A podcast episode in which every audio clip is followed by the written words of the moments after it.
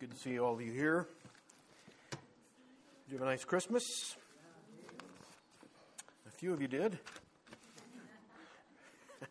well, let's take our Bibles this afternoon and let's turn to the book of Daniel.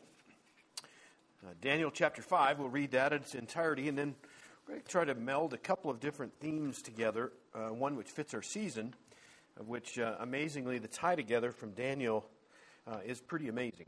Um, Daniel chapter 5, we'll begin reading at verse 1. Belshazzar the king made a great feast to a thousand of his lords and drank wine before the thousand. Belshazzar, while he tasted the wine, commanded to bring the golden and silver vessels which his father Nebuchadnezzar had taken out of the temple, which was in Jerusalem, that the king and his princes, his wives, and his concubines might drink therein. Then they brought the golden vessels that were taken out of the temple of the house of God which was at Jerusalem, and the king and his princes, his wives, and his concubines drank in them. They drank wine and praised the gods of gold and of silver, of brass, of iron, of wood, and of stone. In the same hour came forth fingers of a man's hand, and wrote over against the candlestick upon the plaster of the wall of the king's palace. And the king saw the part of the hand that wrote. Then the king's countenance was changed, and his thoughts troubled him, so that the joints of his loins were loosed and his knees smote one against another. The king cried aloud to bring in the astrologers, the Chaldeans, the soothsayers. And the king spake and said to the wise men of Babylon, Whosoever shall read this writing and show me an interpretation thereof, shall be clothed with scarlet, and have a chain of gold about his neck, and shall be the third ruler in the kingdom. And then came in all of the king's wise men, but they could not read the writing, nor make known to the king the interpretation thereof. Then was King Belshazzar greatly troubled, and his countenance was changed in him, and his lords were astonished. Now the queen, by reason of the words of the king and his lords, came into the banquet house. And the queen spake and said, O king, live forever. Let not thy thoughts trouble thee, nor let thy countenance be changed. There is a man in thy kingdom in whom is the spirit of the holy gods.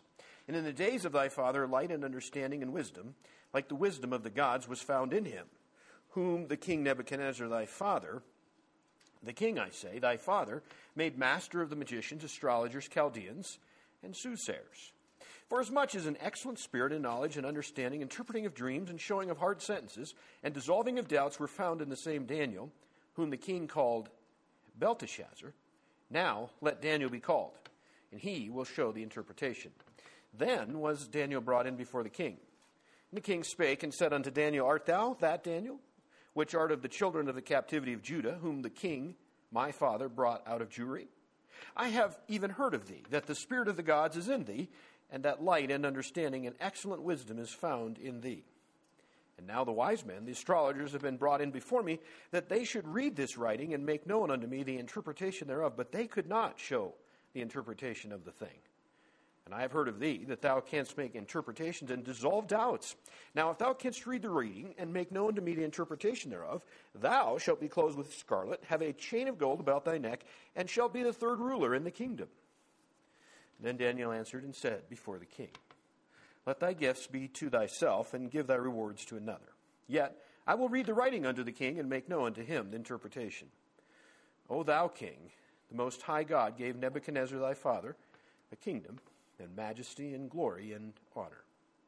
And for the majesty that he gave him, all people, nations, and languages trembled and feared before him. Whom he would, he slew. Whom he would keep, who, I'm sorry, and whom he would, he kept alive. And whom he would, he set up.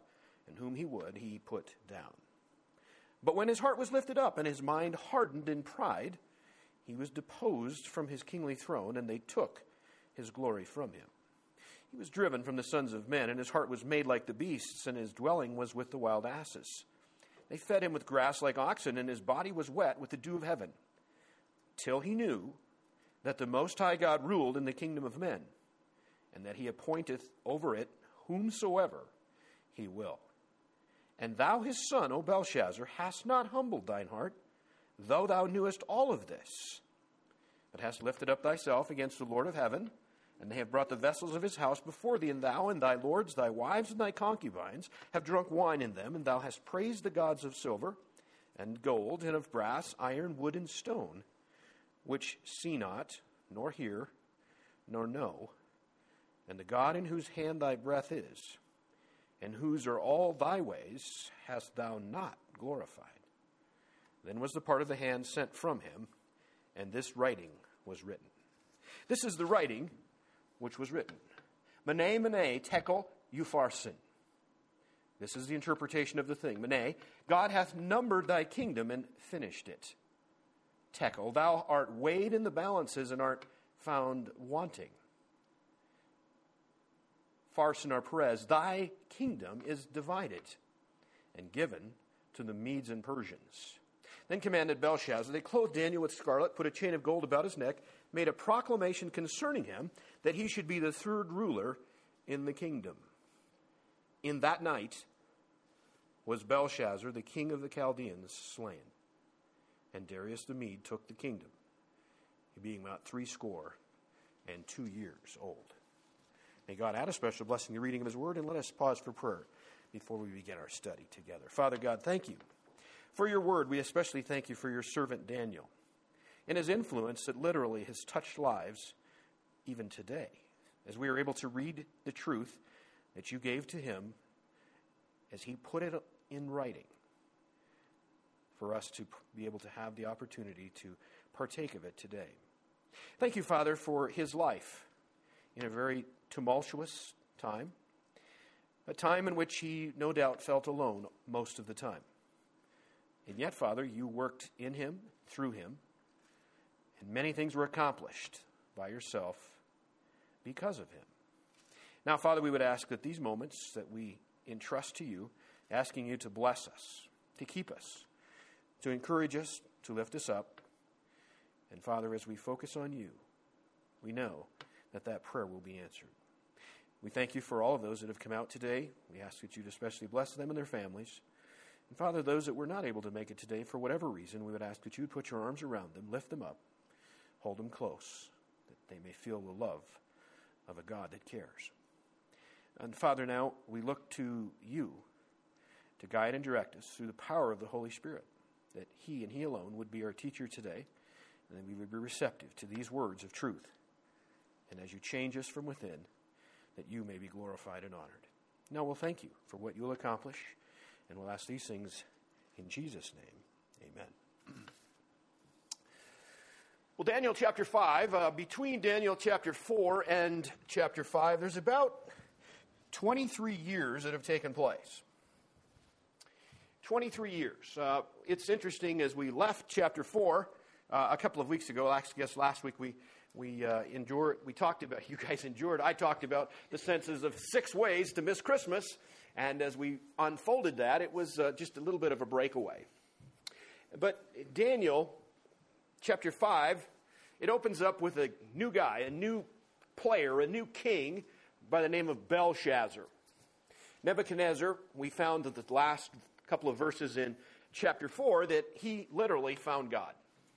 Or God found him, or however you want to say it. They got together, which is a great way for us to be. If, if you don't have God, you need to get together. and all of a sudden, out of the blue in chapter 5, verse 1, here we have this man named Belshazzar.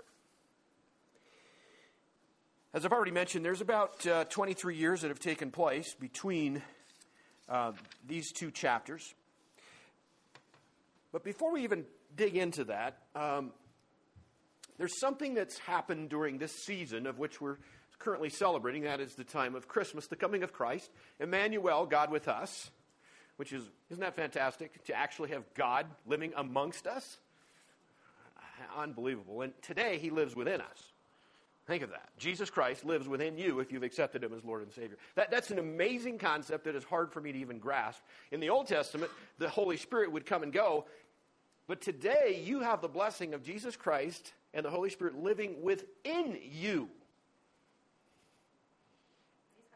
Yeah. Amen. We're done. if we can handle that, that's enough, right? It's crazy. But there's something that actually ties in with Daniel, which is hundreds of years before. You know, we know that Daniel came to the Nebuchadnezzar's uh, kingdom uh, by force in 605 BC, and uh, Jesus Christ was born somewhere probably between, uh, I'm going to say, 5 and 6 BC. So in that time frame, which is a long time, by the way, that's 600 years. Uh, we know that Isaiah prophesied 100 years before that in things regarding around the Messiah. Things that today are amazing to me as I look back. And, and 700 years in these, these prophecies that are spoken about Messiah, Christos, the anointed one, the one that God had talked about bringing, even back in Genesis chapter 3, the one that would come from the seed of the woman, that literally would change all of earth, all of mankind for eternity. And to think of what Isaiah said and to see those things fulfilled, and even Micah, that little town of Bethlehem. And it's interesting, they didn't live there, they came there at just the right night. and then they say there's no God. That's enough for me right there. That's amazing, isn't it? To endure that, that journey, which uh, we talked about even on Christmas Eve. But there's a part that sometimes we, we it's almost like an afterthought. It's like a little cherry on top. And uh, is there a nativity? Yeah, there is. And, and lo and behold, if we were to look at this, we would probably find three kings, right? There's a song, We Three Kings of Orient Are. Um, in every nativity set, you will find that the kings, the wise men, I'm going to call them the magi. That's probably the most proper term, M A G I. The magi are there, but they weren't. It's likely there was not three. There was three gifts, not three men. They also came later. Uh, in fact, if it's okay, let's kind of just indulge ourselves because this, you're saying, what does this have to do with Daniel? Well, I'm going to go ahead and break the ice. Um, quite honestly, let's look at a couple of verses uh, where Daniel is described as being.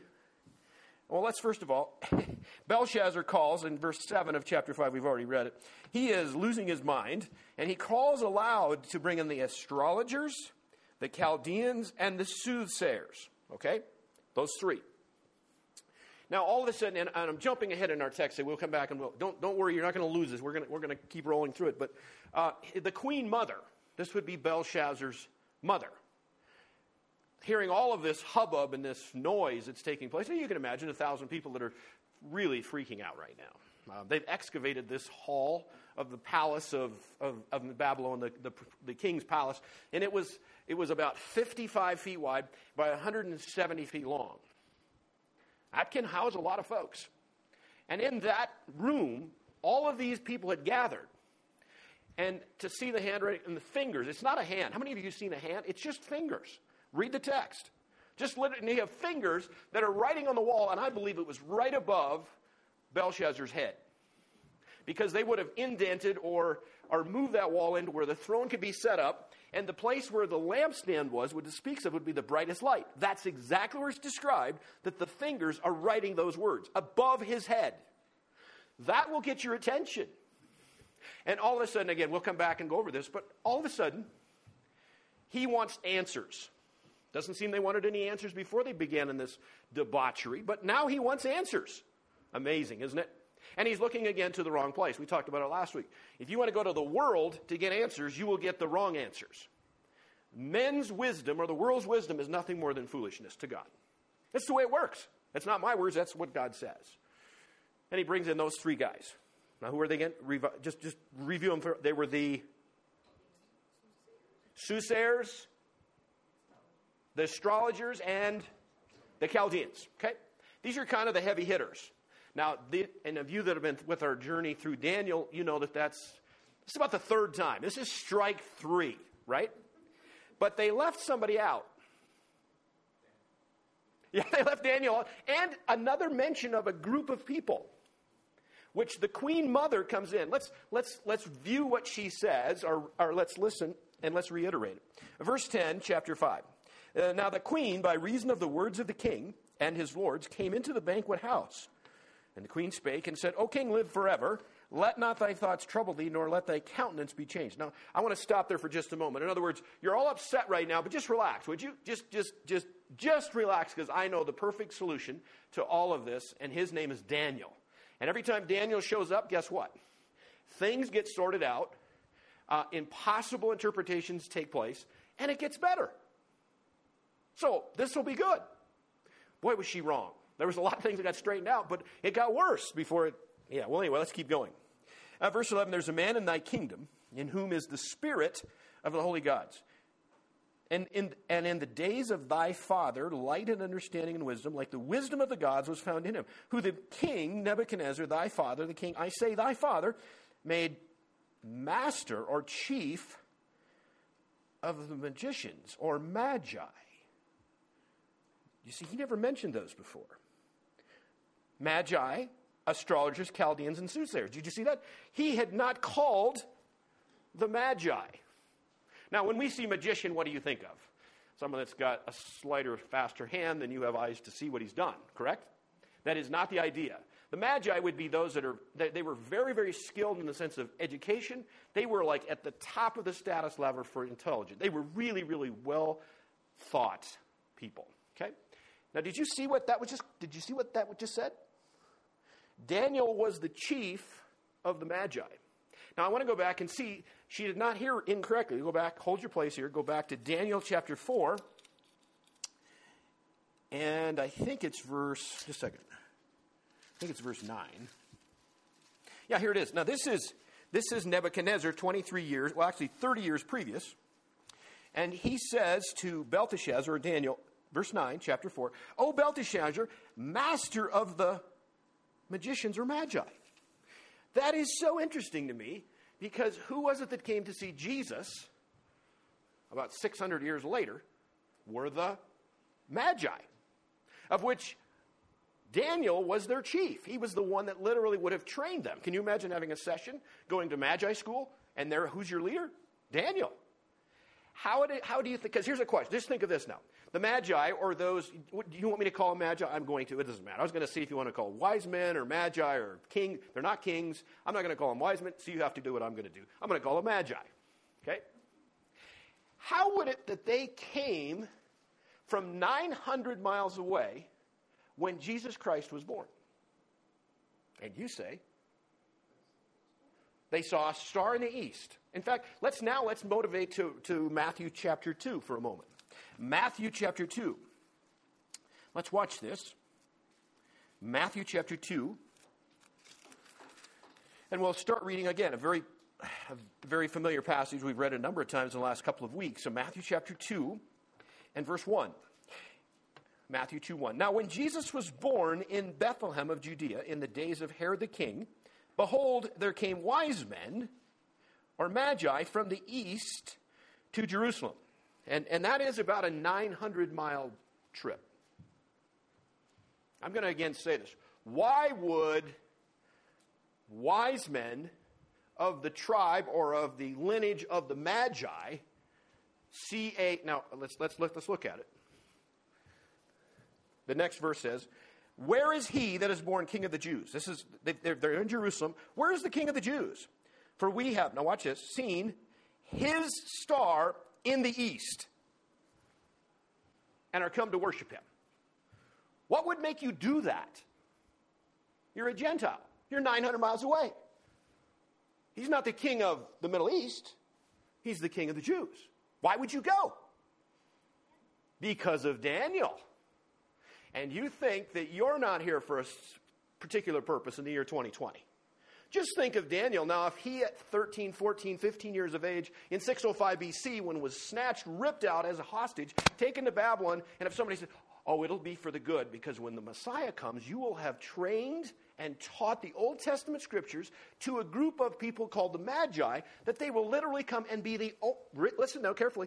This is the only coronation, the only anointing, the only kinged time that Jesus ever had on this earth was from those people called the Magi. He was not crowned by the Jews. The closest he got was Pilate put a, a sign on the cross that said King of the Jews, which they hated that. To think of that, he was coronated or crowned king by Gentiles that lived 900 miles away that were literally trained by Daniel. That, my friends, is really exhilarating. No matter what happens in your world, in your life, how depressing it may be for a day or two, somewhere God has you exactly where He wants you to accomplish something that you have no idea what it could be in the grand scheme of things. That's just a small part of what Daniel did. Now, you still say, how did they know?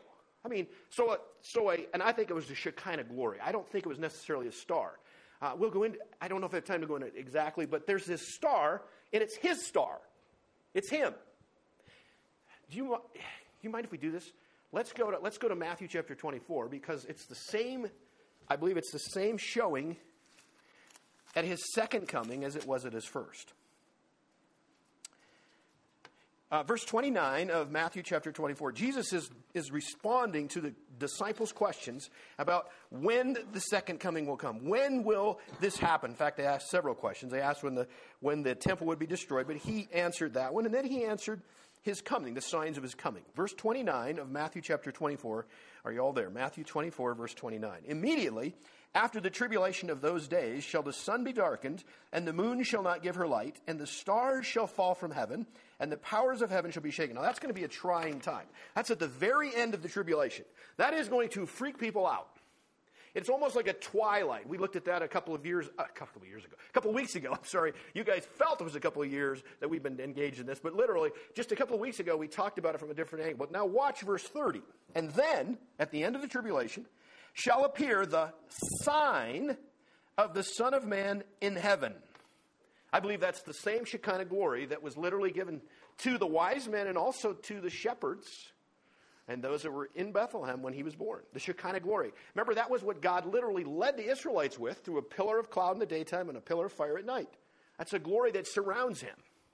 And in his second coming, it will be the same thing. Now, they would have saw this, but now how many think that that star, his star, we'll just call it his star because that's what the Bible calls it. You, did the wise men follow that all the way into Jerusalem? And you look like I'm tricking you. I can tell. just don't ask. That's okay. No, it didn't. No, it didn't. Well, why did they go to Jerusalem? Because Daniel would have told them that Jerusalem is the capital of Israel, and this is where the king of the Jews would literally be the king of the Jews. So why wouldn't you see the Star of the East, which, oh, how did they know what time that would happen? Why would you not see, that might just be a UFO.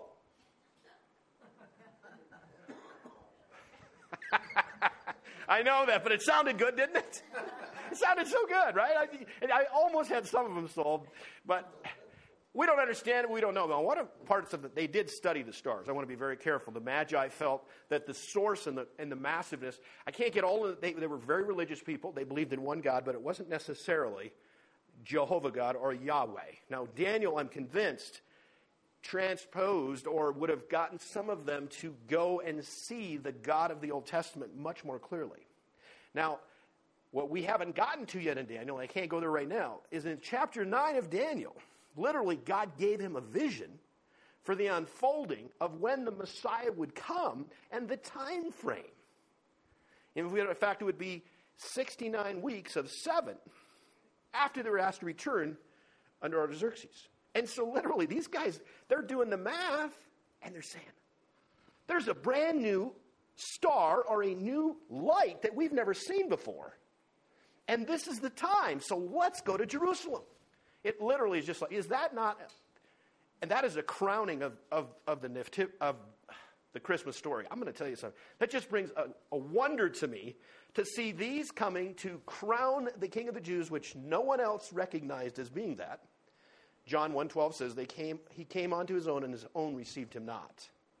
But unto them that did receive him, he gave them the power to become the sons of God. John 1, chapter 1, verses 12 and 13. Isn't that amazing? All because of Daniel. Because of Daniel. And the same three people we talked just really briefly. Uh, I, I apologize for you that were here Christmas Eve. But it's amazing the three companies in which the people are divided on that same time frame are the same they are today. Uh, we'll find that Herod was the king, at least he was made that position from Rome. I'm not going to spend a lot of time on him today. Uh, he had no authority to be the king. Now, let's watch this as it develops. He come into Jerusalem, which would be the capital.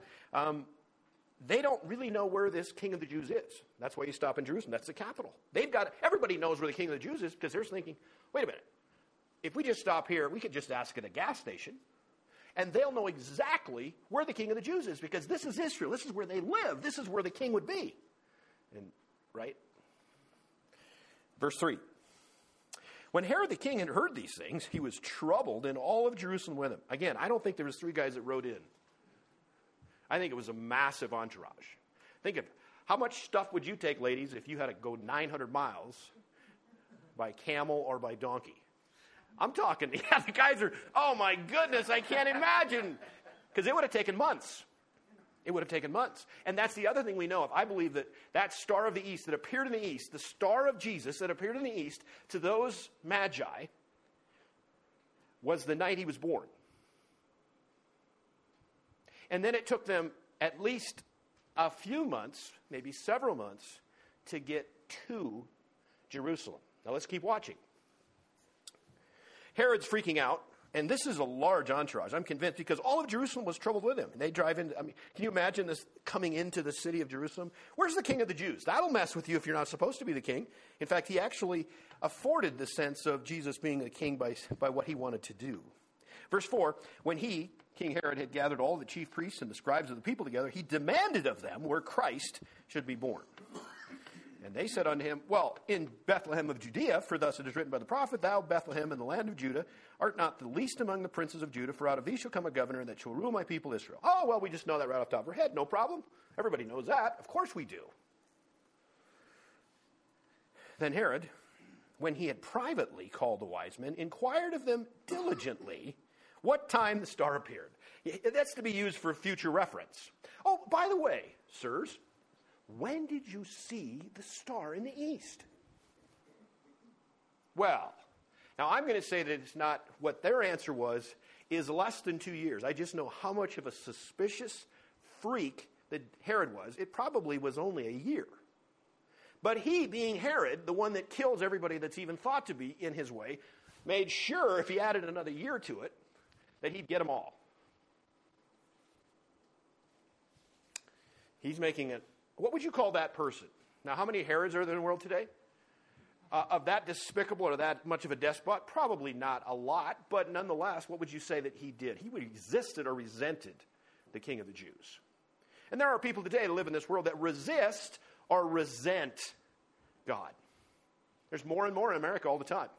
It's amazing when you look at the comments coming back from something that's, that's beautiful in the sense of how God is working in a miraculous way. There's always got to be one, at least one comment that says, you idiots that believe in the Bible. You, you, you, on, right? That's a resistance or a hatred towards God. Okay? Very clear. They take a pathway that's absolutely very distinct. Herod was much the same way. He was fearful because of the position and the power that he would lose. And again, do you know how old Herod is right now? He's one year away from dying. He's old. Now, Jesus is how old?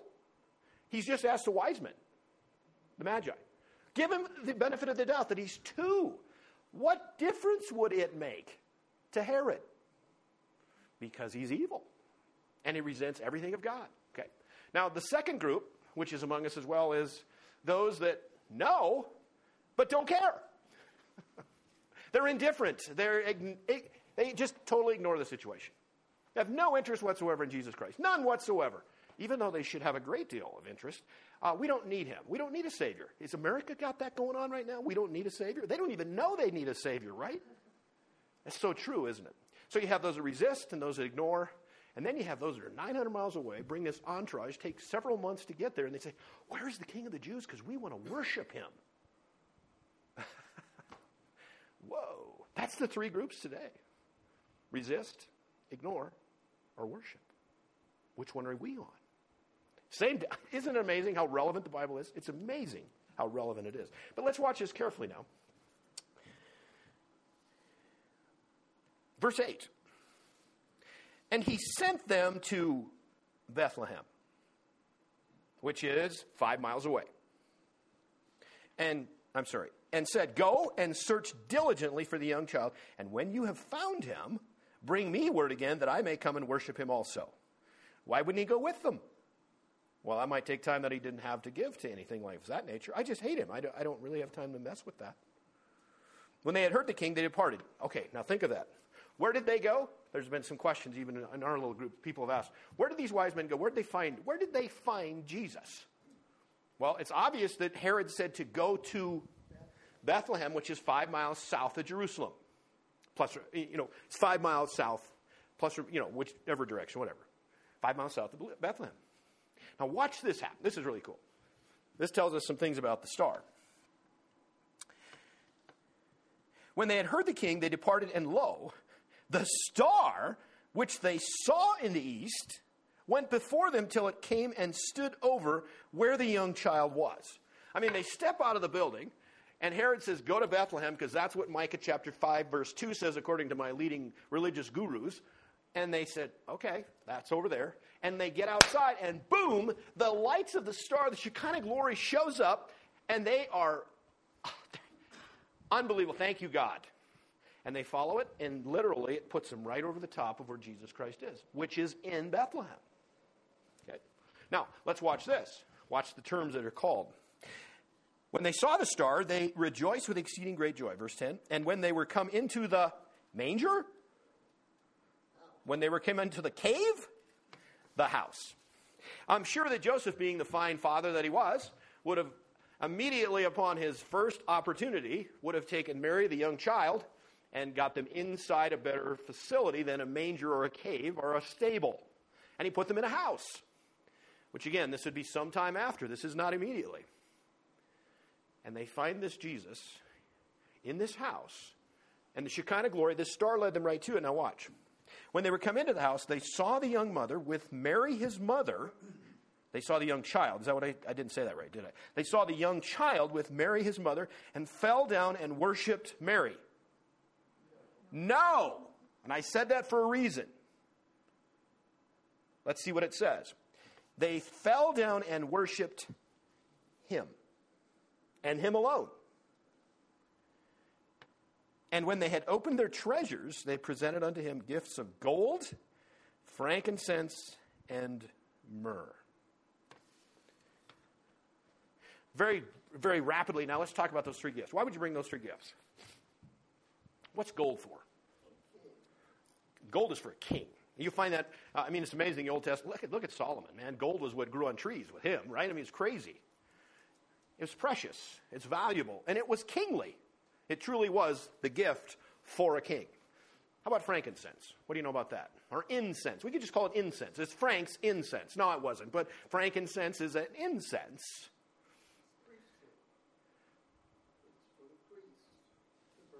And to who? This is really key now. It's priestly because the priests are burning it to whom? To God only. Let's look at a couple of passages. This, this, is really important because this is incense to God. In other words, this Jesus Christ, this King of the Jews, is also God. Let's go back to, let's look at a couple of them real quickly. Um, let me quickly, quickly, quickly. Where did I put it? Uh, uh Exodus chapter 30. Turn back to Exodus chapter 30, verse 34. Exodus chapter 30 and verse 34.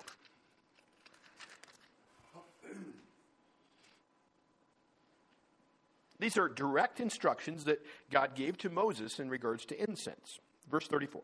The Lord said unto Moses, Take unto thee sweet spices, stacte, onycha, and galbanum, and these sweet spices with pure frankincense. Of each shall there be a like weight, and thou shalt make it a perfume, a confection, after the art of apothecary, tempered together, pure and holy, and thou shalt beat some of it very small, put it on the testimony of the tabernacle of the con- congregation, where I will meet with thee, and it shall be unto you most holy. And as for the perfume which thou shalt make, you shall make not to yourselves according to the composition thereof, it shall be only unto thee holy for the Lord. You will always find incense only is given to the Lord. Okay? So now think of this. So we've got we've got gold for the king Jesus. We've got the frankincense, which is for God. That's a strong statement. All of those all of those receiving that, and I'm saying Mary and Joseph, those that were even told of it, it's not as much to us. When's the last time you got a gift of frankincense? Did you get a gift of frankincense, Paul, in this, this Christmas? No. Well, that means you smell good. You didn't need it. That's the bottom line. But secondary, but sec, but secondarily, incense we don't know that much about. But literally in the Old Testament, as you would unfold this, they would have known that frankincense is only and lowly for God and God alone. Think of what that message is. Okay. Now, thirdly, we have myrrh. What do you know about myrrh? What is myrrh for? It has a number of a number of things, but one thing is absolutely every single time, if you were a Jew and an Israelite, you would have had myrrh used in embalming. So it would be literally as Jesus, the Creator, the Son of God, the pure, holy one, enters this humanity, which is pretty smelly stuff, isn't it? corruption. Yeah, we could go on, couldn't we? It's, it's actually, it would pale us the depth and stench that it must come from a holy, righteous God. And at his burial, after he gave everything as pure, perfect, red blood, of which one drop, one drop would have done it, in the embalming process, myrrh was used because it shows him as the man. You have gold for him as a king, you have frankincense for him as God, and myrrh for him as a suffering man. That's amazing gifts. Now, the other thing that's interesting is the timing of this taking place. Now, if we go to Luke chapter 2, there seems to be almost a, a contrast in how this unfolds. But let's first of all tell me what Matthew, why do, there's four gospels written with different purposes, all talking about Jesus Christ in relationships a little bit differently. One, Matthew is written to the Jew. He's written to the Jew in mind that literally he wants to show the, what should I say, the right to Jesus Christ fitting the kingly line. It comes through his stepfather, Joseph, right? Came from the line of David, which that's what it said Messiah would come through the line of Judah. And you come through that, that gives him the right to the throne. In Luke chapter 1, it talks about from Mary's side, which also comes from the line of David, which would show the right to the blood, the right blood. So you have the right line, the right blood, all to royalty. But Matthew was more significant even than that. He wanted to see that Jesus was worthy of being the king of the Jews.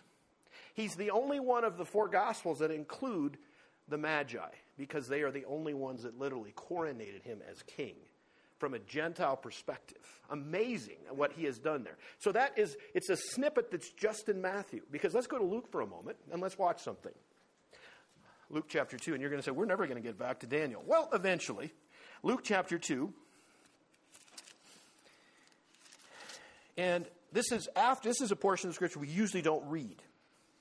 Uh, we usually end it in verse 20 of chapter 2 of Luke. The shepherds returned, glorifying, praising God for all the things that they had heard and seen, as it was told them. And then verse 21. When eight days were accomplished for the circumcising of the child, his name was called Jesus. Now, why was that? Why did, why did, why did they call him Jesus? Just it was in the name. It was a, it was in a name book, and the, and Joseph said that's kind of cool. It's got a J, and let's just go with that. No, because the angel Gabriel had told him name him Jesus because he is the savior of mankind. Okay, so he names him Jesus, which was so named of the angel before she before he was conceived in the womb. When the days of her purification according to the law of Moses were accomplished, they brought him to Jerusalem to present him to the Lord. Okay, now uh, let's keep going. As it is written in the law of the Lord, every male that openeth the womb shall be called holy to the Lord, and to offer a sacrifice according to that which is said in the law of the Lord. A pair of turtle doves or two young pigeons. Okay? It's interesting they say that. Now, normally, a lamb would be what would be purchased or given. Now, it speaks to the sense they were poor. Right here, that was before the Magi showed up. Because I'm going to tell you, they didn't just give Jesus a gold ring. It was significance. Those gifts were of significance. In fact, I'm convinced that it would have changed the wealth of that family overnight. They didn't drive 900 miles or, or camel 900 miles to get there and just give them a ring and a little. This was serious. This was the real deal. But this shows us obviously 40 days out, they would have come from Bethlehem, went to Jerusalem for the purification. No wise men yet. Now, this is where it gets tricky. If you read, you'll find that uh, there's two older, Simeon and Anna, prophesy before him, and then it ends in verse 38, same chapter. She coming in that instant, this is Anna, gave thanks likewise unto the Lord and spoke of him to all them that looked for redemption in Jerusalem. Verse 39 when they had performed all things according to the law of the Lord, they returned into Galilee to their own city, Nazareth. And the child grew and waxed strong in spirit, filled with wisdom, and the grace of God was upon him. Now, his parents went to Jerusalem every year at the feast of the Passover when he was 12. There's a whole lot of time that just goes flying by in three or four verses. And you're saying, wait a minute, now that's kind of messy. That's kind of messy. Well, there's a significant event that also is left out of the Luke passage. Luke is not interested necessarily in showing the Magi. There's no purpose for him. Matthew has a tremendous purpose because he wants to show Jesus being worthy of kingship, the Messiahship, Christos, the anointed one, the worthy one of being king. Now, there's another trip that Jesus took that would have to come from Bethlehem rather than from Nazareth. We'll find it back in Matthew chapter 2. Because this is, gives another reason that the wise men, the Magi, found him in Bethlehem. Now let's watch uh, verse 12 of chapter 2 of Matthew. We just left them giving gifts of gold, frankincense, and myrrh. Found him in this house. Verse 12 they were being warned of God in a dream that they should not return to Herod. They departed into their own country another way. Now, what you read in, in Luke, there's people that believe that they had to find Jesus in Nazareth. Wrong. Because let's think about this for a moment. Uh, Laramie, you don't have a picture of the land of Israel, you, with Nazareth and Bethlehem on it? I didn't ask you. I mean, you shouldn't have it, but he's amazing, though. So let's see if it happens. But for, for you right now, just think of this. I'm going to draw you a little map. So you have Jerusalem, boink, right there. And five miles south of it is Bethlehem, boink, right there. Nazareth is about 90 miles north here. So now let's think about this.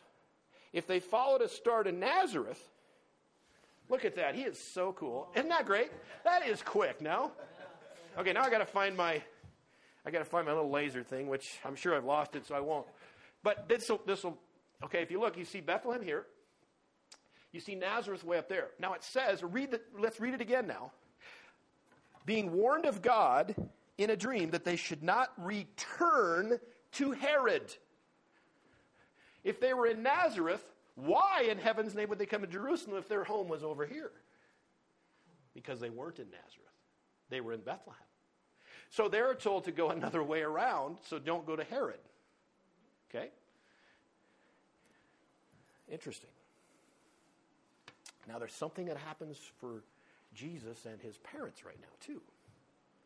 Because in the same dream, on apparently really the same night, verse 13, when they were departed, the wise men, the magi were departed, behold, the angel of the Lord appeared to Joseph in a dream, saying, Arise and take the young child and his mother, and flee into Egypt, and be thou there until I bring thee word, for Herod will seek the young child to destroy him. Okay? Again, why would you go to Egypt if you were in Nazareth? You wouldn't. You would go from Bethlehem to Egypt. And by the way, which town did Herod pick as killing everyone that was two years old or younger? Bethlehem. So I think it's really clear that the wise men ultimately found Jesus some months later in Bethlehem because the star reappeared to them in Jerusalem and took them right to his house in Bethlehem. Now, after that was all over, which I didn't, I think I told you this, but Herod died within a year of after them going to Egypt. And then they returned, and where did they go then? To Nazareth. They went back home. Because once you're moving from Egypt, then go home. But you would have known what Joseph would have done for a young mother and a young child stay put. I'm sure she encouraged him along that thought process as well. Okay. Any questions? Uh, oh, I want to show you one other thing. And then we're going to go back to Daniel. Um, now, think of the three gifts once again. You have gold for king, frankincense for God, myrrh for the human side, or I'm just going to leave it that way, for the man side of Jesus. Okay? Now, we know that he's coming back the second time. We'll find a, a, a situation of that. Turn to Isaiah chapter 60 for a moment. Isaiah chapter 60. And I want you to watch what's missing. It makes great sense.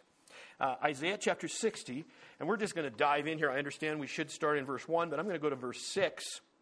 Actually, we could do to verse 2. Verse 2. Oh, let's just start verse 1, just like we should do it. Okay? Arise and shine, for thy light is come, and the glory of the Lord is risen upon thee. This, again, I think is a picture of Shekinah glory, the very same thing that we're seeing. First coming, it will be there the second coming. Verse 2 For behold, the darkness shall cover the earth. Remember Matthew chapter 24? And the gross darkness of people, but the Lord shall arise upon thee, and his glory shall be seen upon thee. Now go down to verse 6. The multitude of camels shall cover thee, the dromedaries of the Midian and Ephah. All they from Sheba shall come. They shall bring gold and frankincense and myrrh. Oh no, there's no myrrh there. They don't need it. Who do you got coming? You got Jesus Christ the King, the Son of God, the very God. No need. He was crucified once. This next time he's coming, he's coming in power and victory. There is nothing held back. Nothing held back. Amazing. Okay, that was a little bit of a I just I just couldn't hardly stand not showing you that Daniel was influential in the coronation of Jesus Christ when he was born on earth.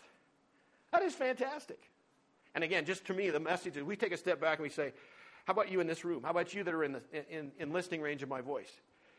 God is using you for things you'll have no idea how it will be. That you couldn't possibly imagine. Do you think Daniel got that? Would have been the last thing in his mind.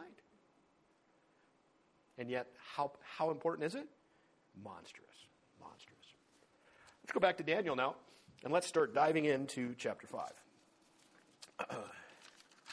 chapter 5.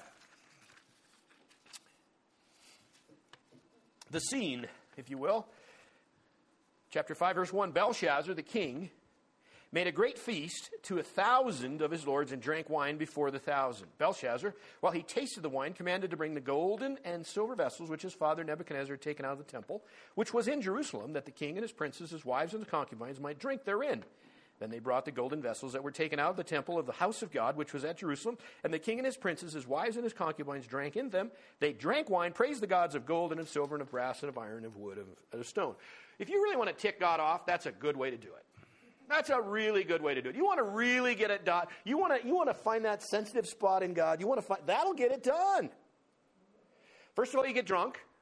Then you got a thousand plus people that literally, oh, Belshazzar, Oh, let's bring in those uh, that stuffed dad, uh, granddad. I think it was his grandfather. Who we'll talk about that in a moment. But bring all that stuff they ripped out of the Jerusalem deal because uh, you know our gods were tougher than their gods, and let's just show them now. It was literally a blasphemous act at the very core. It was such an orgy of evil ramifications. I can't even describe for you all the things that were taking place in this. Right? This is craziness. What's taking place in these hours? It had to be contemptible before God. And sometimes we wonder, well, why didn't they cut Belshazzar with this life? Because literally, from the first of this chapter to the end of it is probably no more than a few hours. And he's dead at the end of this chapter. Now, Nebuchadnezzar was given this a full year, plus seven more years to act like a cow to get it figured out who he really should be, right? Belshazzar gets a few hours. I'm going to tell you why. We said it before. When truth is given, there is responsibility that goes with it. Trust me, Belshazzar was probably about 35 or 36 right here in chapter 5. Let's work that back 23 years. He would have been 13 when his grandfather, I believe it was his grandfather, we'll talk about that in a moment. Grandfather Nebuchadnezzar is in the backyard eating grass. Where's grandfather? Where's, where's grandpa? I was going to play. He, well, you know where he's at. He's in the yard eating grass for seven years. He would have been 20 years of age, this young man Belshazzar, when Nebuchadnezzar came to himself looked up to God and said, You alone are the supreme sovereign God that gives and takes kingdoms, and you alone should be worshiped. He knew that. He saw that. Didn't make any difference. Or it didn't, right? How much time would have made it better for him? None. None. He is really putting it on God at this point. I'd like to go to, hold your place right here. Let's go to Psalm for just a moment. Psalm chapter 9, verse 17. Psalm 9, verse 17. This is a fact. Chapter 9 and verse 17. The wicked, this is Psalm 9:17, the wicked shall be turned into hell and all the nations that forget God I feel pinned to the wall right now because if there was something that I could say about the United States of America today, it would be we as a nation have forgotten God. Period. We're going to look at the same things that literally Belshazzar and Babylon at this late hour in that kingdom, which is literally going to be under demise on that very night. There is at least 10 to 12 similarities that the United States and Babylon on exactly the same page. We have forgotten God. That's not up for question. It's real. It's real. Scripture's clear.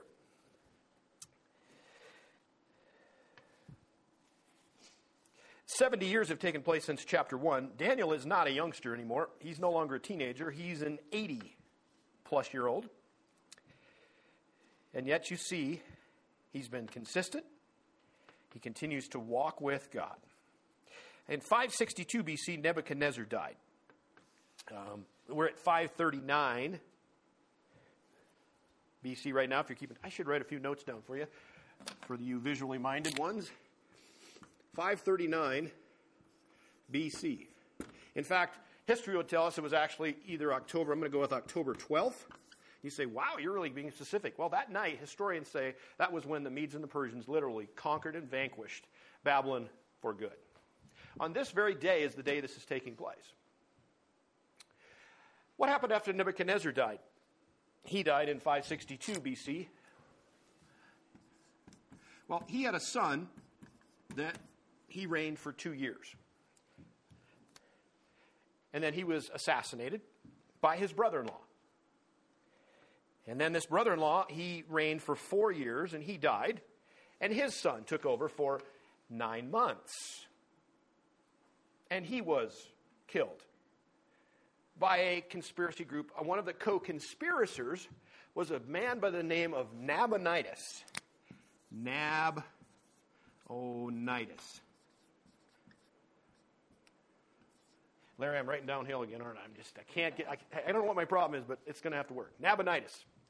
Nabonidus had no right to the throne ultimately, so he's being a little bit clever. So what does he do?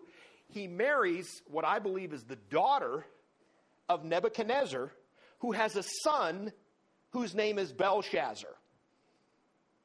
And you notice in how we read that, that whoever was going to be able to tell this writing on the wall that's above my head, that you would be the third ruler. Why is that? Well, because Nabonidus is co regenting with Belshazzar.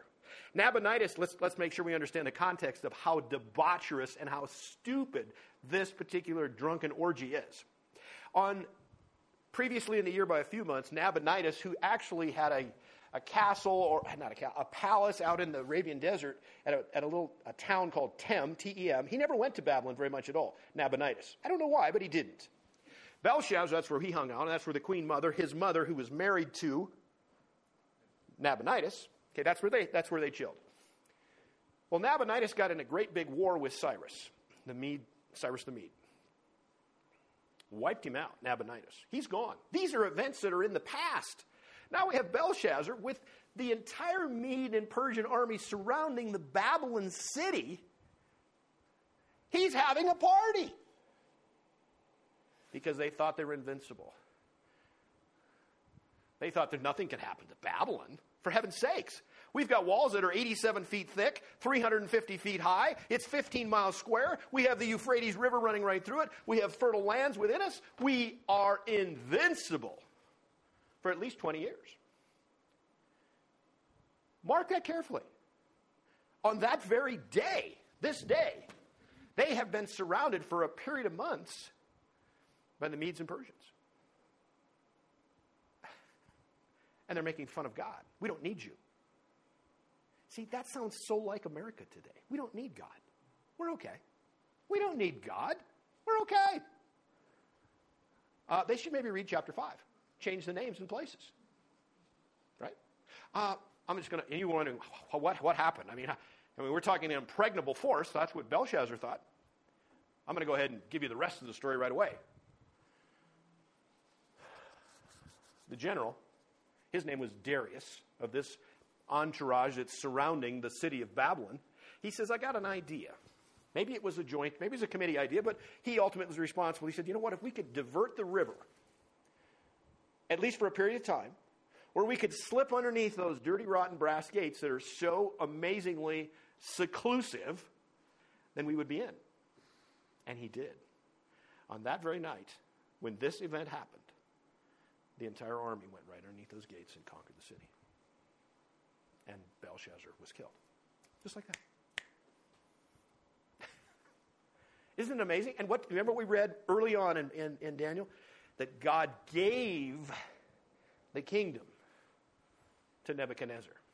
God gave this opportunity to Belshazzar. God gave Belshazzar the opportunity to see who God really was and to watch his grandfather, Nebuchadnezzar, literally go turn in from a bovine back into a human. And it didn't matter to him. Whoa. Crazy stuff. Crazy stuff.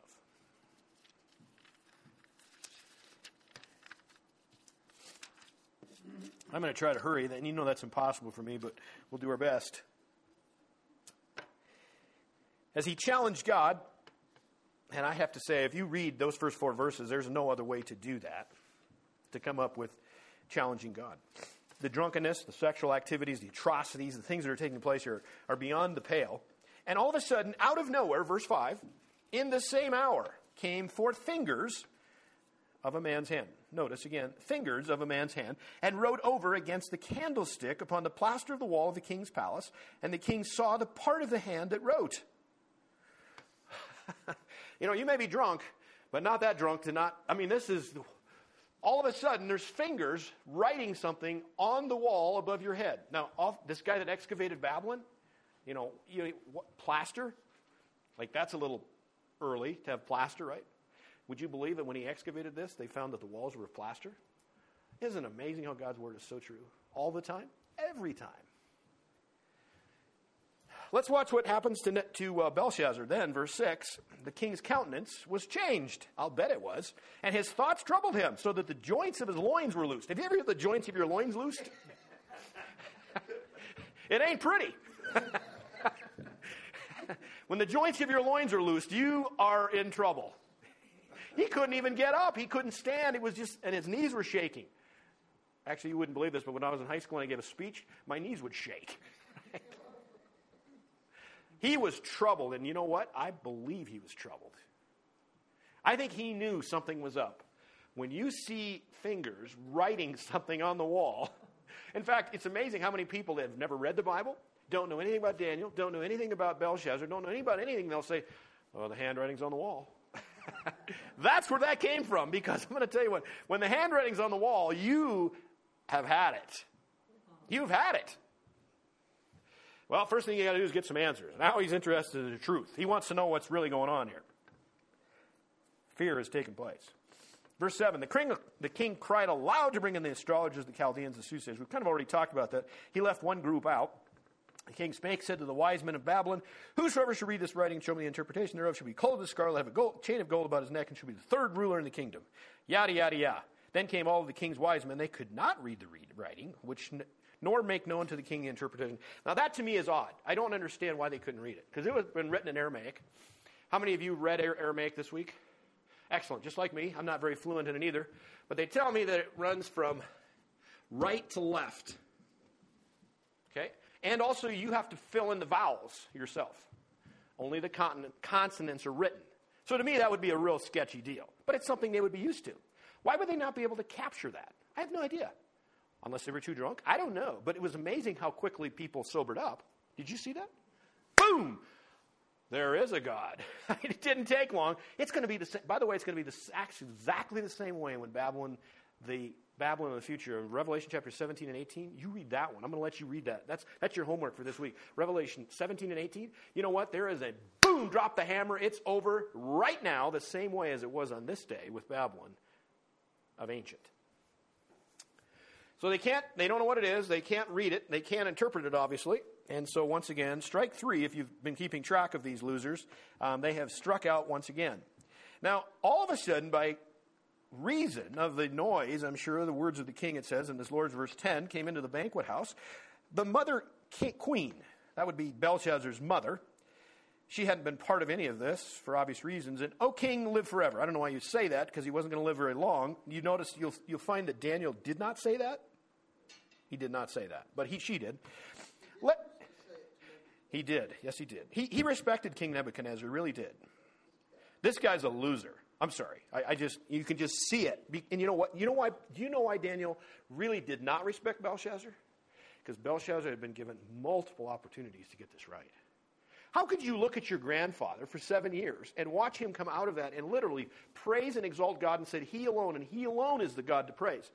And you don't get that. Oh, right? Well, anyway, here comes the Queen Mother. She's trying to settle down her little junior.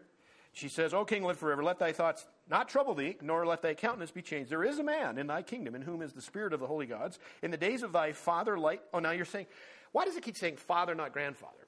Well, the Hebrew concept of grandfather is you can't, there's no word for for grandfather in the Hebrew. It, you'd have to say father's father, so it's easier actually to say father. That could be a great grandfather. But you do that and you just inspect the, the, and everybody that would have read this early on would have known exactly who Belshazzar was in regards to that. But more than likely, again, I would have to say probably grandfather. Here we go. Uh, your father made master of magicians, the master of the magi, astrologers, Chaldeans, and soothsayers, for as much as an excellent spirit of knowledge and understanding and interpretation of dreams and showing of hard sentences and dissolving of doubts were found in the same Daniel, whom the king called Belteshazzar. Now let Daniel be called, and he will show the interpretation. Then was Daniel brought in before the king. Now, it's interesting. Daniel did not hang out with these guys, did he? Did you notice that? In every case that they've brought in these wise guys, who was not with them initially? Daniel. Nothing to hang out for, right? Got the wrong reasoning, got the wrong methods, got the wrong stuff. Here he comes. He's been called and summoned. I'm sure he didn't even want to come. And Daniel brought him before the king, and the king spoke. He said to Daniel, Art thou that Daniel, which art of the children of the captivity of Judah, whom the king my father brought out of Jewry? I have even heard of thee. I bet he has. it's amazing how things are coming to light right now. That the Spirit of the gods is in thee, and that light and understanding and excellent wisdom is found in thee. Now, the wise men, the astrologers, have been brought in before me, but that they should read this writing and make known unto me the interpretation thereof, but they could not show the interpretation of the thing. I have heard of thee, that thou canst make interpretation to dissolve doubts. Now, if you can read the writing, make known to me the interpretation of it. You shall be clothed with scarlet, have a chain of gold about thy neck, and shall be the third ruler in the kingdom. And Daniel said, You can stuff your stuff. No, he doesn't say that. He says it differently. He's a lot not nicer. He says, Let thy gifts be to thyself, give thy rewards to another. And it's just about the same thing. You can keep your stuff. Because literally within about three hours, dude, you ain't going to have a kingdom. There's nothing here.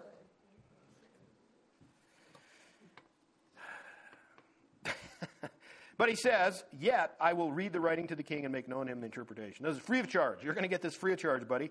Verse 18 O thou king the Most High God gave Nebuchadnezzar thy father a kingdom and majesty and glory and honor. You see how he's reiterating this?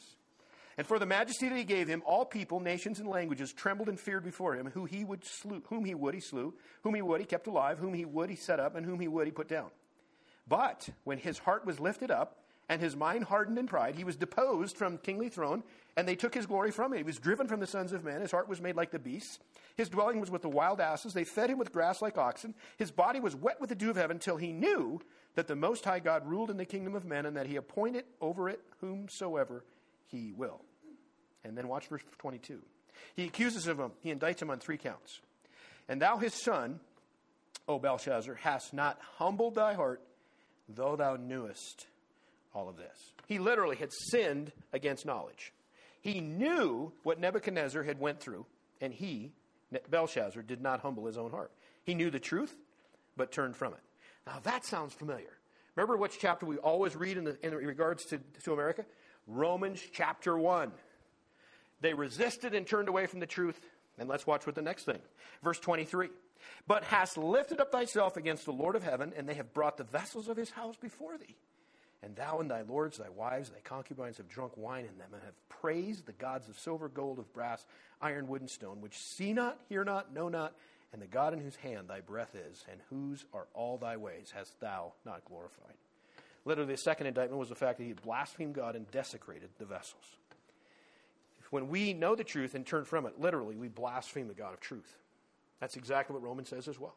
That's what's happening in America. And then the last part of that, which was there, is literally turn to idolatry, turn to idols. I think of some of the idols, well, no, I'm getting ahead of myself. On three counts, Daniel is literally taking Belshazzar right to the ground and saying, These are the indictments of which you have failed before God. You've known the truth and not turned from it. Uh, uh you have turned from it. Overarching pride in every single aspect of this. When you resist the truth, when you remember the three things we talked about the, what, the Magi? What were those? There's three, three groups of people. There's those that resist or resent God, and then there's those that ignore God, and then there's those that worship God. What do we have in Belshazzar? Probably resentment. Now, again, if you try to, this is important, I did not say this before. If you're trying to figure out the difference between resentment and, and ignoring God, don't bother. It's the same. Whoever's not for me is against me. That's what Jesus said. Don't try to make any distinctions because God doesn't. You're either for him or you're not. Whether you hate him or you ignore him, it's the same results. That's scary, isn't it? You see, in our minds, we kind of have something of a grade. No, it doesn't work that way. It doesn't work that way. It doesn't work that way. Okay, let's keep going. Now he's going to reveal, verse 24. Then was the part of the hand sent from him, and this writing was written. In other words, those three things, king, you're guilty of, and then out of the blue comes the, the part of the hand. This is the writing. Well, there's three words there. Two of them are mene. I don't know if I'm even saying that right. There's probably different ways of saying it. Uh, basically means numbered. Your days are up. Your number's up. You're done. Someone had taken this passage and said, Time's up, Turkey. numbered. God has numbered it. He's the cup is full, if you will. And then tekel has to do with weighing. In, other words, in, in, especially in this time frame, you would have a, a scale and you would have a known weight, and then you would weigh something against it. Okay? And the idea here is that he's, he's a lightweight. He's too light. He's too light morally. He's too light in a humility. He's too light in every way that has something to do with God. So you've been, your numbers are up. You've been weighing, you're a lightweight. And then the last one is Pharsin means divided. Your kingdom is divided. And it's divided. If you remember that statue, or that, remember that, uh, that image, that golden image with the golden head? Guess what happens from the golden head, which is tonight is going to change. It's going to go to the arms and the chest of the Medes and Persians. His kingdom will be divided tonight, this October 12th, 539 BC. Be given, I should say that too. God gave it to the Medes and Persians. They didn't earn it either. and then he will give it to Alexander the Great. He didn't earn it either. Numbered, numbered, too light, divided. That's really what it means. And it was over just like that. It was over just like that. In fact, it goes on to say, of course, Belshazzar went ahead and clothed Daniel with a scarlet, put a chain of gold about his neck, made a proclamation making him the third leader, which lasted about six minutes. And then it says, just, just matter of factly, verse 30, in that night was Belshazzar, the king of the Chaldeans, slain. Over, done. His life's done. There's nothing left. It's over. Gone. Isn't that sad? So sad. It's so sad. It's so sad. Oh, hundreds of chances. I mean, multitudes of chances. In fact, I should even say this. I, I didn't talk about this. The reason that there's no more of Nebuchadnezzar's heirs that are serving in the, in the kingly line is because they were all killed. Because that's what happens when Nabonidus, I don't know, I don't know why he didn't take him out other than he married his mother and he took care of that. So maybe there was a connection. I don't know.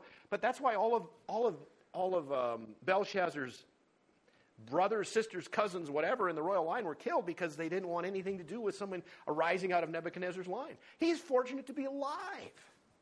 Watched his grandfather go through that ordeal. Just think of it. And see, America, we have no excuses whatsoever. When we, if we even bother to read history, and at this time of year, I, I think of that battle. What was, what was that one where George Washington, they went across the river under the, under the fog. Yeah, what was the name of that battle? Valley Forge. And to think of what God really literally did for that man and his army that night. George Washington convinced that more time on his knees than standing upright. Because I'll tell you what, it's just like America right now. I think we have to go through hard things to do the right things. We're right there. We're not getting this right. We're not. We're not getting it. George Washington and his troops, they didn't have any food. Most of them didn't have shoes. And under the dense fog, God literally permitted them to move to a very formidable position right around Christmas time. Can you imagine crossing the Delaware on Christmas time on a normal winter? Those are men that died for us.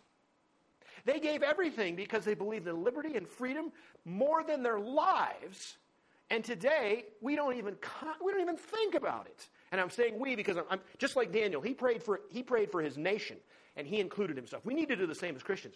We are guilty of negligence and sin that is unimaginable before our Savior. It really is true. We have no excuses whatsoever. God is not going to apologize to Sodom and Gomorrah. He's not going to do that. Think of what God literally made out of America, the United States of America. Started with nothing, should have never won that war. We shouldn't have a chance. But you know what? They believed God, trusted Him, and lived for Him. Those things are amazing, aren't they? One of the things that really was in Babylon at the end, I, I unfolded those last, those years of waning things. It's very much the same in the United States of America today. Corrupt leadership. We have corrupt leadership at every single level, from judicial system, legislative, all the way through. It is sickening the corruption that is stagnating the United States of America in the sense of leadership. It's the same thing that happened in Babylon. It's, it's pathetic. Am I sounding too negative? I think it's time we wake up. Belshazzar should have woken up too. So should we as Americans. Let's start listing some other things that were absolutely commonplace to that very day on 539 BC, October 12th. Drunkenness. Drunkenness in America is out of control. I can't think of one positive thing that alcohol has done for anybody in any place for any time. Cannot think of one thing. I've got people that are on my prayer list that cannot break the addiction of alcohol. I know so many men that work for my father that could not break alcoholic addiction. You know what it starts with? The first drink. It's horrible what drunkenness has done to this world, particularly the United States of America. We have tried to drown the problems in alcohol. Do you think it's any different in Babylon on that day and they got the, the, the whole city surrounded? What better thing to get drunk? Then we don't have to think about it. Correct? I got a young man that I'm praying for. He and his wife are in desperate straits, trouble wise. And one night, which still, you know how it is. God is God is, is wooing. He's calling. What was his solution to one night? Larry, I'm embarrassed to say, I just, I just, I just went and got drunk. I said, and what did it solve? Absolutely nothing. Right? Drunkenness as America is out of control. The pleasure seeking, that's another one. It's craziness at any level. That's what they were gathered for in this day. Babylon was safe. We're invincible. We're impregnable. We got a fortress that cannot be broken down. America surrounds itself with pleasures at every level, no matter what. And we think about how blessed we are in this nation, just thinking about our own, uh, how we, the, the, the meals that we've eaten in the last week. Compare them to some of the people that you don't know that live in far off countries. That would be more calories than they could have even possibly considered ever consuming within a year. Correct? We're blessed. We'll strive after pleasure. Pride is amazing in this nation today. We're above that. Our youngest generation think they're entitled to everything. Where does that come from? Because we think we're more important than we are. Do you, how important do you think Belshazzar thought the morning of October 12th he was? Pretty stinking important. What makes us think that, that America can't collapse? God's going to have to make a lot of excuses about a lot of other kingdoms that he gave to. He gave America a chance for 200 plus years that has blessed. Uh, not, let me get this right. America is still a wonderful place. We have a constitution that was marvelously written beyond our father, our founding fathers' intelligence. This was a God given thing. You have to look at those articles that were written and that Constitution and the Bill of Rights, and you've got to say, God helped them. And you know why He helped them? Because they asked Him to. Do you know what we're not doing today at a national level is asking God to help us? What if, what if uh, Speaker of the House Pelosi would actually enter in with a positive, real prayer saying, God help us? He would. But you got to mean business. We flaunt him. We don't need him. Am I getting over the top? This is the, this is the end of 2020, and I think we need to, we need to be challenged. And not just us. I'm preaching to the choir here, but you know what? We need to be praying like this. We need to be praying for our nation because there's not a single reason I can come from reading chapter 5 of Daniel saying that we are on the cusp. Literally, God has had his fill of us. And he's worthy of saying that. Oh, God, help us. Help us. We don't know how far we've fallen. Do we?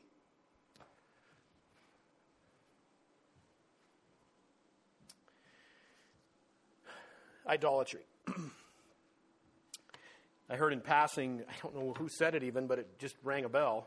There are things now uh, that we can't take in a position against. It's almost like this statue. Remember, we, we read in chapter, uh, chapter 3, right? And here Nebuchadnezzar builds this statue that's 90 feet high, and everybody's got to bow down. You know what? There's, there's several statues like that today. Either that or you're a complete outcast. LGBTQ plus. That's a statue, an idol that this nation has literally taken to. And if you t- stand against it, you're going to look like Shadrach, Meshach, and Abednego standing up out of nowhere, and you will be taken to the woodshed, and hopefully they'll take your life. That's what's thought of. So be it for me.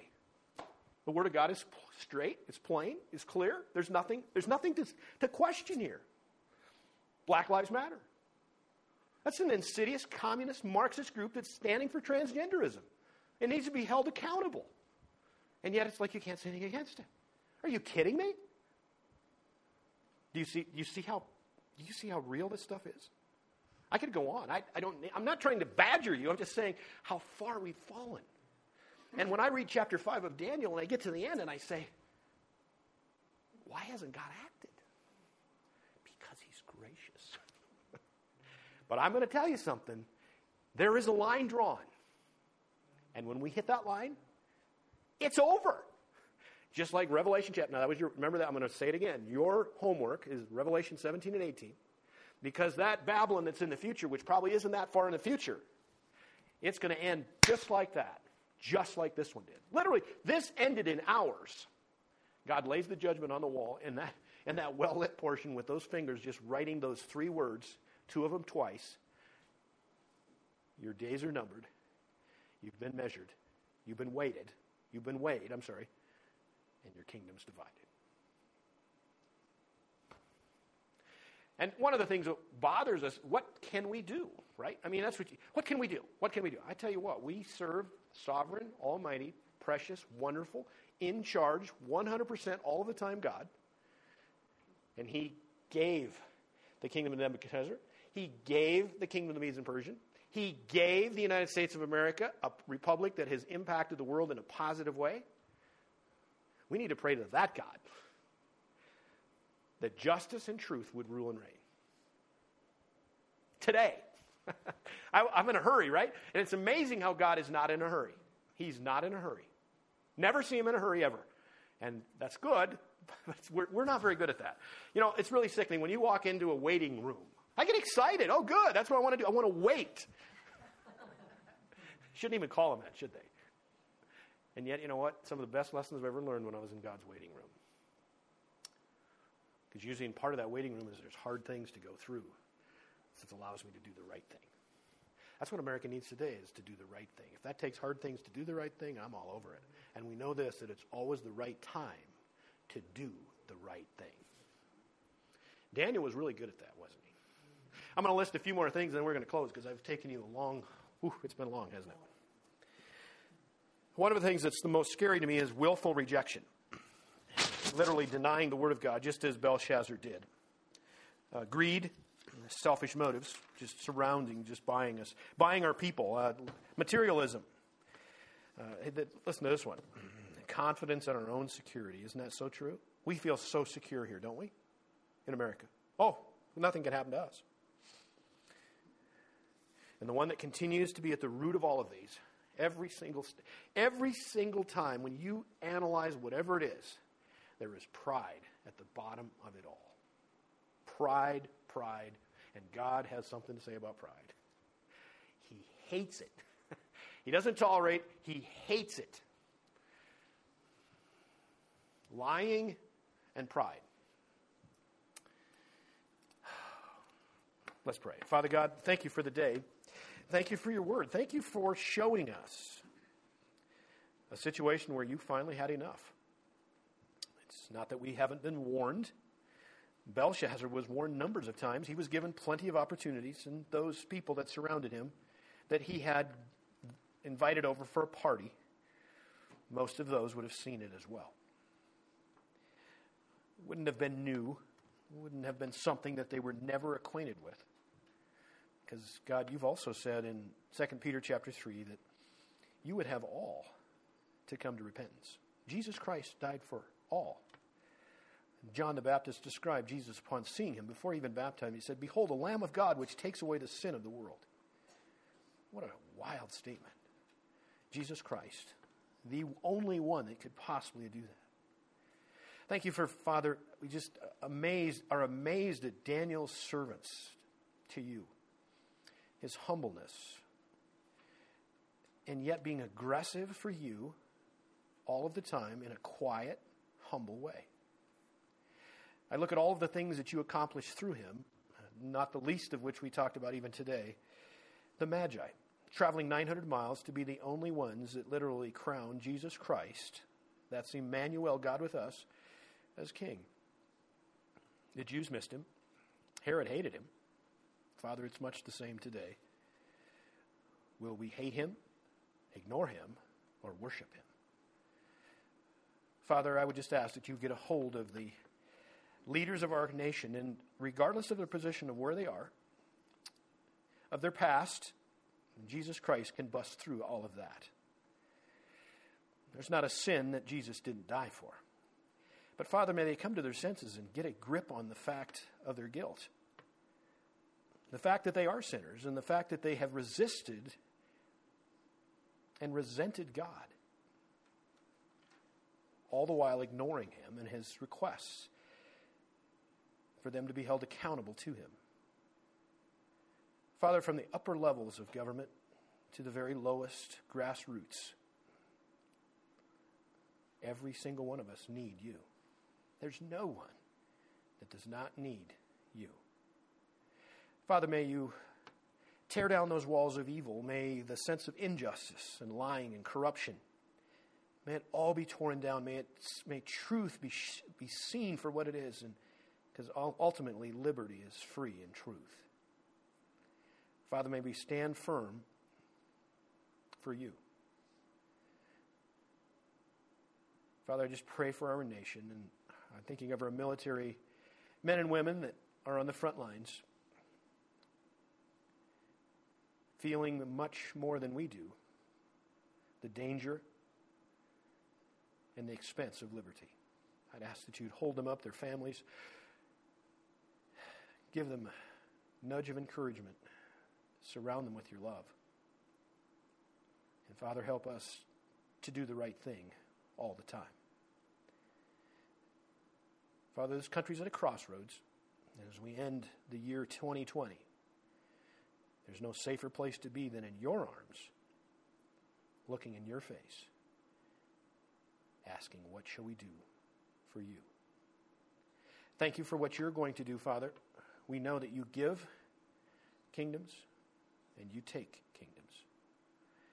I would ask that you would give us the knowledge, the courage, the stamina, and the strength to do what we need to do to be your servants, patriots and Christians in a crazy time. We know we can trust you because the Bible says we can. You've loved us with a love that we can't describe.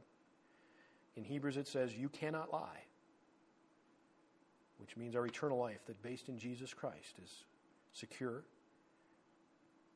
without compromise, without any question of it leaving, because he paid the price. You proved it by raising him from the dead. That's the same Jesus that, Father, may we preach it in our lives and our words throughout this week to all of those that we come in contact with. We praise your name, lift you up, thanking you for who you are. In Christ's name, amen.